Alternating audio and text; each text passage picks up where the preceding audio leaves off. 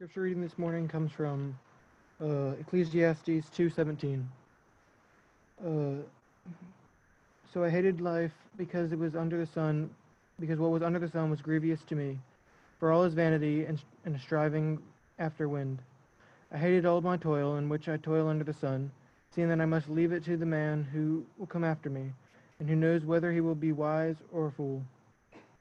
Yet he will be master of all which I toiled and used my wisdom under the sun. This also is vanity. So I turned about and gave up my heart to despair over all the toil of my labors under the sun, because sometimes a person who has toiled with the wisdom and knowledge and skill must leave everything to be enjoyed by someone who did not toil for it. This also is vanity and a great evil. What has a man from all the toil and striving of heart with which he toils beneath the sun? For all his days are full of sorrow, and his work is vexation. Even in the night his heart does not rest. This also is vanity. There is nothing better for a person than that he should eat and drink and find enjoyment in his toil. This also I saw is from the hand of God, for apart from him, who can eat or can have enjoyment? For to the one who pleases him God has given wisdom and knowledge and joy, but to the sinner he has given the business of gathering and collecting, only to give to one who pleases God. This also is vanity and a striving after wind. Good morning. Audio good, everybody? Hear me? Okay. Last week we examined the topic of worship again in connection with the activity that actually occupies most of our daily lives. If you just looked at your calendar on your phone or your paper calendar, if you're still using a paper calendar, most of what takes up your time, if you're not retired or 8 years old, is work. And even a lot of people I know who are retired work a ton. So we made the point that if we don't have some kind of theology or biblical view of how work relates to our walk with God, how work relates to worship, that would be really odd at best, and I would say probably tragic would be a better word, because work has a sacred quality. That's what we talked about last week. That's the case, though, if we're viewing our work as part of a divine calling that God has given us as humans, something He designed into us. This is all from Genesis 1. Something He invited us to participate in with Him as part of His larger vision of creation. Right? So biblically, I'm supposed to pursue my work not just from the selfish objective of getting all that I can for me and mine, and then I go to church, and that's my religion, but the two don't really meet very much. No, the view is I work to bless the world around me. I'm reigning over the world with God to be a blessing to it. That's closer to a biblical view of work, and I think we could find a lot of different texts that would sustain that point. That was pretty much what we talked about last week. So when we approach work in that way, we see a worshipful quality to work. Work and worship are actually inextricably connected if we see work the way that it first appears to us in Genesis, and then it is taught to us throughout the Scriptures. Worship, as we've said in some past lessons, is holistic. It's not about just what you do on Sunday morning or something like that, or in religious times. The sacred versus secular dichotomy that we often operate from, which is very much woven into the modern West, but very much not medieval or ancient or biblical. Worship involves holistic transformation. Romans 12:1 and 2, right? You're transformed, being a living sacrifice. That is your service of worship, it says. Includes what we do here, but isn't limited to that. So we talked about that. So all of life is made holy. In worship. It's set apart by Christ, it's set apart unto Christ. And so last week we tried to emphasize the holiness of work. Now, if we're going to be realistic and honest, we have to also acknowledge a more insidious tendency that is built into our careers, built into our jobs, built into work. Because work carries the potential not just for holiness, but also for hazard. It's potentially hazardous because it can become a kind of idol. a replacement God, if you will, to which we turn for things like personal meaning, personal validation, security, even truth. We take our cues from work, and it bleeds over into the rest of life much more than we probably often appreciate. And today, so this is sort of part two in our lesson on work and worship. If we talked about the holiness of work last week, today we're going to talk about the hazards of work. So first, work becomes hazardous, not holy, when we look to it for our identity, when we look to it for our personal meaning. Trying to root our identity in the work we do appears very early in the biblical story. Remember those who proposed to build a grand tower in the Plain of Shinar, the so-called Tower of Babel, as it becomes known later. You remember the purposes for which they went about this grandiose work project. Genesis 11, verse 4, says that they said to themselves, "Come, let us build ourselves a city and a tower with its top in the heavens, and let us make a name for ourselves." There's your motivation for a large swath of why people work. Not everybody. A whole lot of people aren't working to pay the bills, ultimately. They want to pay the bills. Who doesn't, right? They're really working because they're making a name for themselves. It's about identity. It's about fulfillment. It's about personal meaning and validation and those sorts of things. And you could even say, I think in some cases, that we're trying to find a transcendent meaning in our work. Notice it says they were trying to reach the heavens. I don't think that's a throwaway point. And however literal that is being for these people who are probably building one of those ziggurat towers that were, all over the ancient Near East, still, we can take a kind of poetic lesson from this that I think is truer even than the literal meaning, because it's true all over the place. The problem with literal truth is it's easy to hem in and say it only means that. Poetic truth often means that and everything else, kind of anything that it applies to, in its logic. And think about how many times what we're really trying to do in our jobs is we're looking for careers, trying to pursue our careers. We're trying to make it heaven.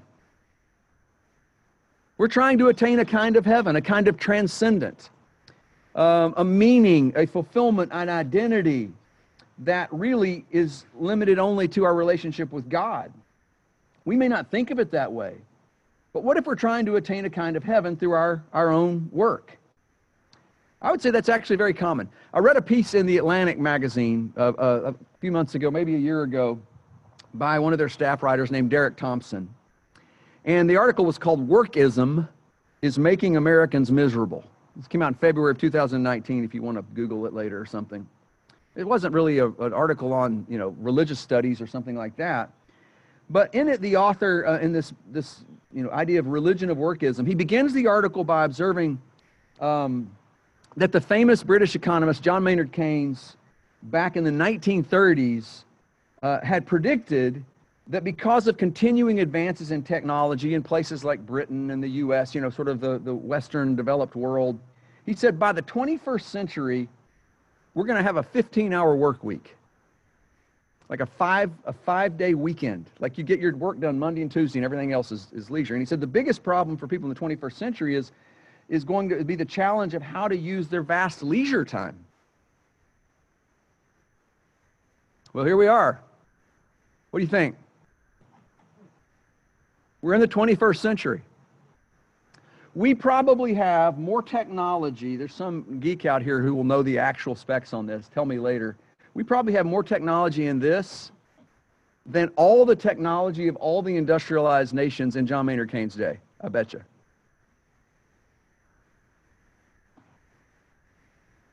But a certain swath of American society, Thompson shows in this Atlantic article, are actually working way more than folks did decades ago. And he wondered why. Like, that's curious. And his answer that he found is that we've turned work into a kind of religion. It's a proxy religion. We're seeking what psychologists would call self-actualization through our work. It's not just to pay bills. Oh, we like to say that. Just got to bring home the bacon. No, you're finding your identity in it. I mean, that's not everybody, but that's a lot of people. That's what he says in here, coming from a completely secular standpoint. Let me quote just a little piece of this article.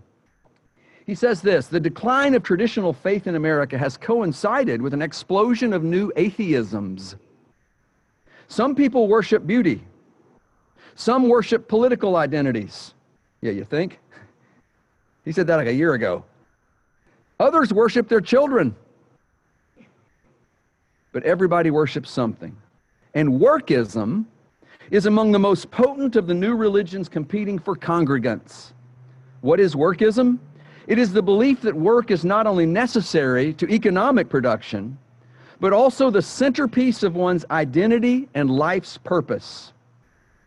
And the belief that any policy to promote human welfare must always encourage more work. You don't think work is a religion in America and in much of the West?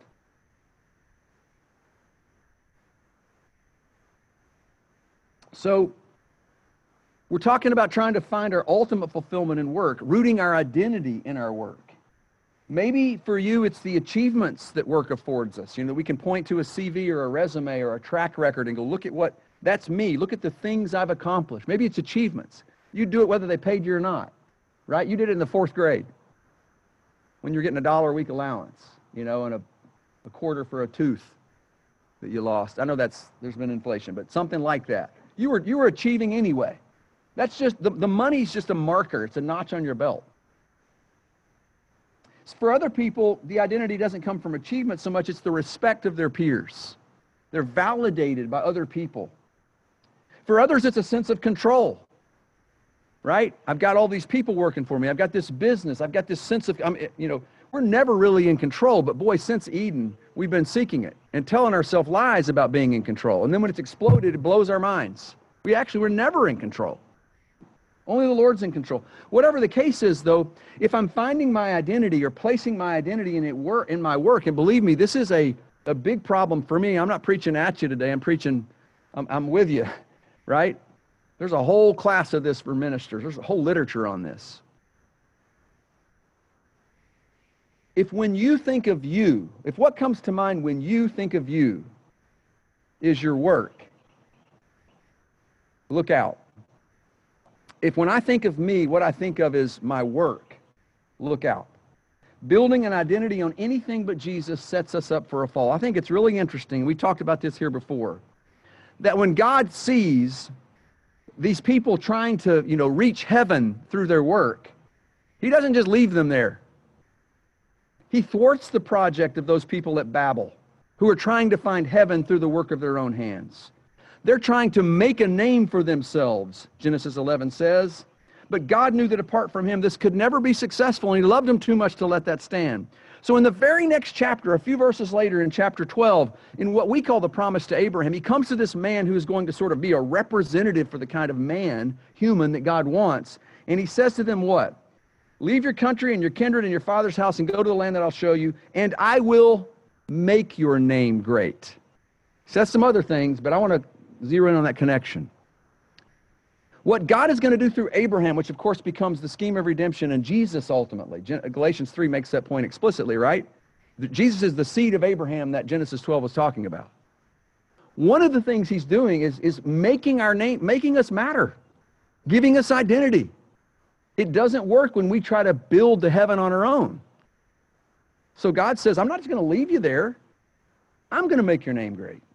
Talk about, I mean, this just reminds me what Sean was talking about. Just the grace of God is, you can't put it in words. It's almost too good to be true. And we have to keep preaching to ourselves 24/7, Monday through, you know, Sunday. The whole week you got to preach the gospel to yourselves, because that's not what the world tells us. It's telling us stuff like karma and tit for tat. And you get what you deserve and all of that. And we're toast if that's the case. And here is God coming in right when they've got this botched project of identity through their own work and saying, I'm going to give you an identity, and it's going to blow your mind. Secondly, work becomes hazardous, not holy, when we trust in it for our security. When we trust in it for our security, our physical well-being. Of course, God designed us to need to work for our daily bread. But our work in and of itself never was the real source of our sustenance. It never was the real source of our security. And so work becomes hazardous to my spiritual health when I become convinced that it's my work that ultimately meets my needs. When I begin to just give mere lip service to the idea that God's my provider. Yeah, we all know that. We check that box and move on, and we really think we are. And we need to recognize, folks, this ever-present danger that is built into our work. Work is always trying, or Satan through work, is always trying to refocus our trust, make us forget the fundamental fact that we're created beings. And that, by definition, means we have a dependency upon a creator. We are ultimately dependent upon God. Remember the reminder the Israelites are given as they are moving into the promised land at long last. This is in Deuteronomy chapter 8. And they're moving into this fertile promised land, and God is concerned that they will, after a few generations, forget how they got there and start believing the lie, a kind of chamber of commerce line that you know, a capitalist sort of everybody gets what he works for, bootstraps, all that. Right? And I guess every culture's had that, because here it is in Deuteronomy 8. Beware, verse 17, lest you say in your heart, children of Israel, my power and the might of my hand has gotten me this wealth. He said, look out for that. You shall remember the Lord your God, for it is he who gives you the power to get wealth. So you're smarter than a lot of people. How'd that happen? A lot of it's DNA, or you happen to be put in a family that you didn't pick that really worked with you and neurologically wired you to be smarter. You really back it up. You don't get a lot of credit for that. You get some. You got to work, right? You could have rebelled. But we get a lot of the things we get because we just get them. And he's saying, ultimately, everybody gets everything from God. So don't forget that. He's the one who gives you the power to get wealth, that he might confirm his covenant that he swore to your fathers as it is this day. And if you forget the Lord your God and go after other gods and serve them and worship them, work being one of them, your own wherewithal to provide for yourself and your family being one of them, he says, I solemnly warn you today that you shall perish.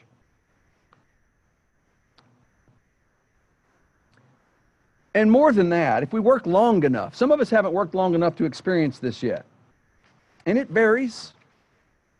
Time and chance happens to all, Ecclesiastes says. But if we work long enough, and in enough different environments and projects, with enough different, sort of settings and groups of people, many of us, and go through enough economic, ups and downs, booms and busts, many of us will experience the thorns and thistles side of work that Genesis tells us about after the fall, Genesis chapter 3.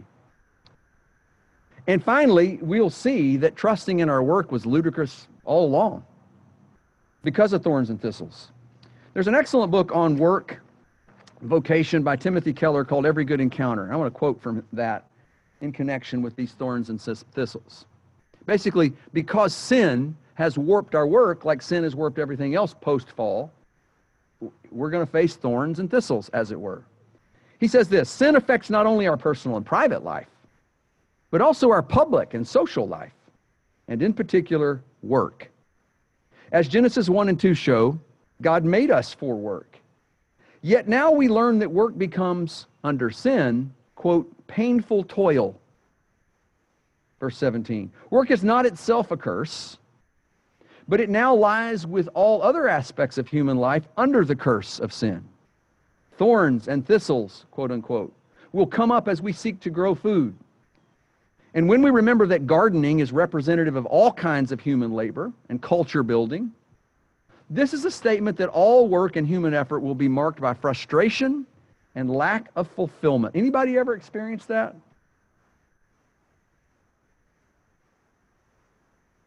Part of the curse of work in a fallen world is its frequent fruitlessness. What do we mean when we say work is fruitless? He continues. We mean that in all our work, we will be able to envision far more than we can accomplish, both because of a lack of ability and because of resistance in the environment around us. The experience of work will include pain, conflict, envy, and fatigue, and not all our goals will be met. Thorns and thistles. All right, number three. Work becomes hazardous rather than holy when we allow it to distort our notions of ourselves in community. Huh? Our role is part of a larger family of people, if you will. Work can distort that. There are all kinds of applications of this. I'll just give you a couple. First of all, it applies clearly, to our relationship with our earthly families. Spouse, children, parents, and so on, siblings. Of course, God expects those with dependents, with loved ones, to work on their behalf. 1 Timothy 5:8 says, if we don't provide for those of our household, we're worse than an infidel. We're worse than an unbeliever, an atheist. God's expecting that as a baseline. I'm not trying to belittle, paying the bills or doing the chores or, bringing home the bacon or all those things. He's assuming that. But I think often we stop there.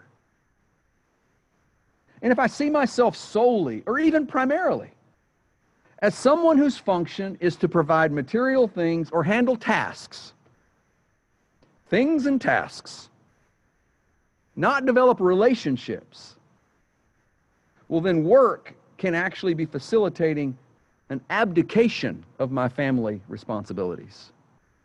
Abdication. The very thing you think you're doing for them is keeping you from being the main thing you need to be to them. 1 Peter 3:7, just as one for instance, says that husbands are supposed to live with their wives, dwell with them, exist with them in a way that shows understanding. Some versions say knowledge. I think that's really interesting. It doesn't appear to be the default path for husbands that they get their wives. Does that come as a shock to any ladies here? You know what I mean? Like we have to, it's not sort of automatic. You don't happen into that. He says you need to be careful to do this thing. It's a commandment.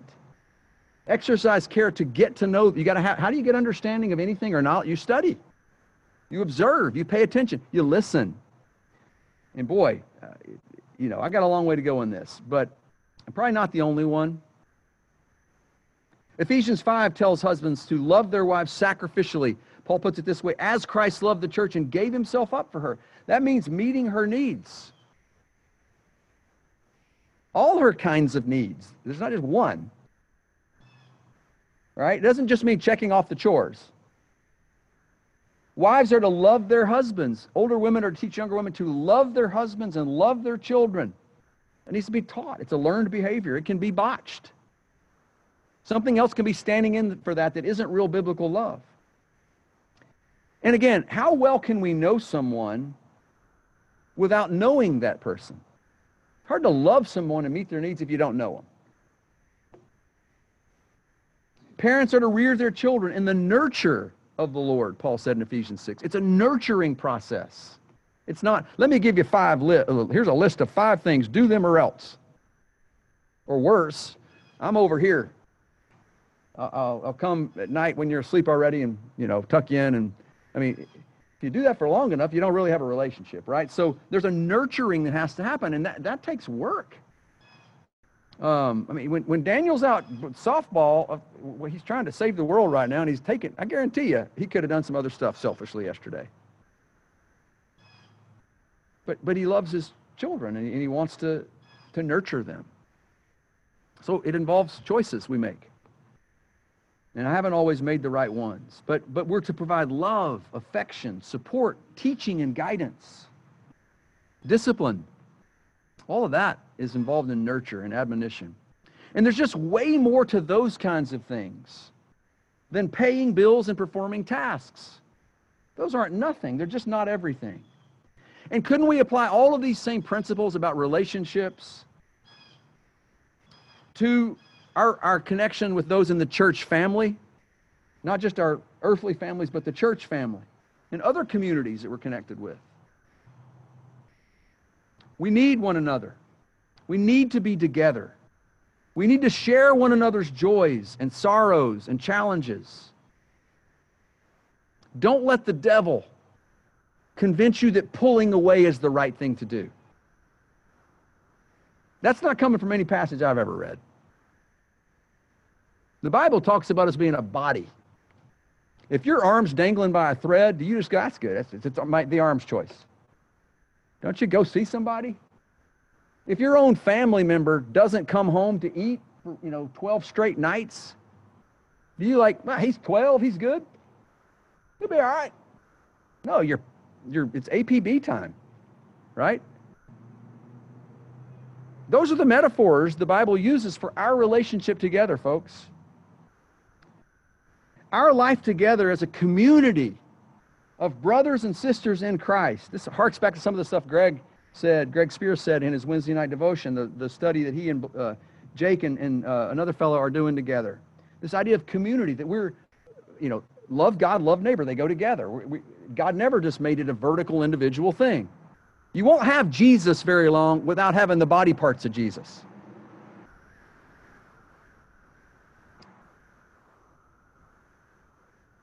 We just cannot allow our life together as a community of brothers and sisters in Christ to play second fiddle to work.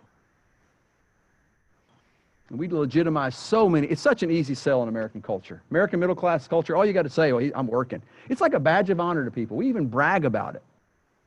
I work so many hours. Boy, you're so good. Why don't we put it this way? I neglected so many people in my tight circle. This week, man, I neglected my own family. I neglected church family. It sounds different that way, but that often is mathematically what it amounts to.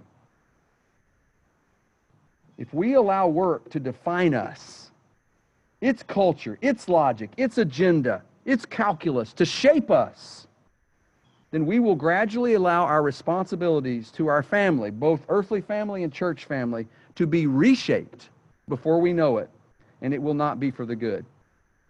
And the problem in all these scenarios I've mentioned this morning is that we are taking this good thing that God made as a blessing. Work is a blessing. He wired it into us. We're going to do it forever with Him in eternity. Fulfilling, awesome work. We're going to reign with Him forever over the new creation. But we take that good thing and make it an ultimate thing, don't we? We make it into an idol, a false source of identity, security, and truth. Let me close with a quote from Paul Tripp's book. It's called Awe. You may remember me quoting this back in the first couple of months of this year when we started focusing on worship, loving the God who first loved us. Here's what he says about this in a chapter on work, actually. He asks this question: why are so many of us working to the detriment of family and church? Why do so many successful Christians carry around with them marital and parental guilt? He's counseled a lot of people in his life. Why is it so hard for us to keep work in its proper God-designed place? I have spent lots of time with guilt-ridden absentee mothers and fathers who were driven by success and are now looking back with a huge burden of regret. I have talked with many men who sacrificed their marriages on the altar of success. I have talked with many people who still call themselves Christians but have an occasional Sunday morning relationship with their faith because they worshiped every day at the throne of another God called achievement. And here's the gist not only of this paragraph, but of the whole book. Only when awe, A-W-E, I have a hick accent, so awe, I, if you're in Minnesota, awe of God. Only when awe of God has redefined you as His child and given you a lasting and secure identity, will you be able to keep something like a natural hunger for success in its proper place? So it always comes back to worship. Everything does. Let the measure of our lives be the saving love of Christ. What's more awesome than the saving love of Christ? Let that be the measure. Let everything flow out of that. Our identity, our sense of security, our responsibilities to the parts of the world that Jesus cares about, beginning with my own family and my own church family. Thanks a lot for your attention today. Next week we'll talk about work one more time, but kind of focus on taking a break from work. We'll talk about Sabbath. a little bit, which is very much connected to all this in the scriptures. Thank you.